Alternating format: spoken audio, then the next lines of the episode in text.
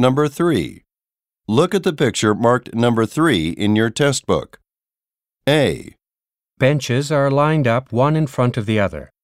B, A set of steps leads up to a pavilion. C, A fence has been erected around a field. D. A watering can has been left beside a bush.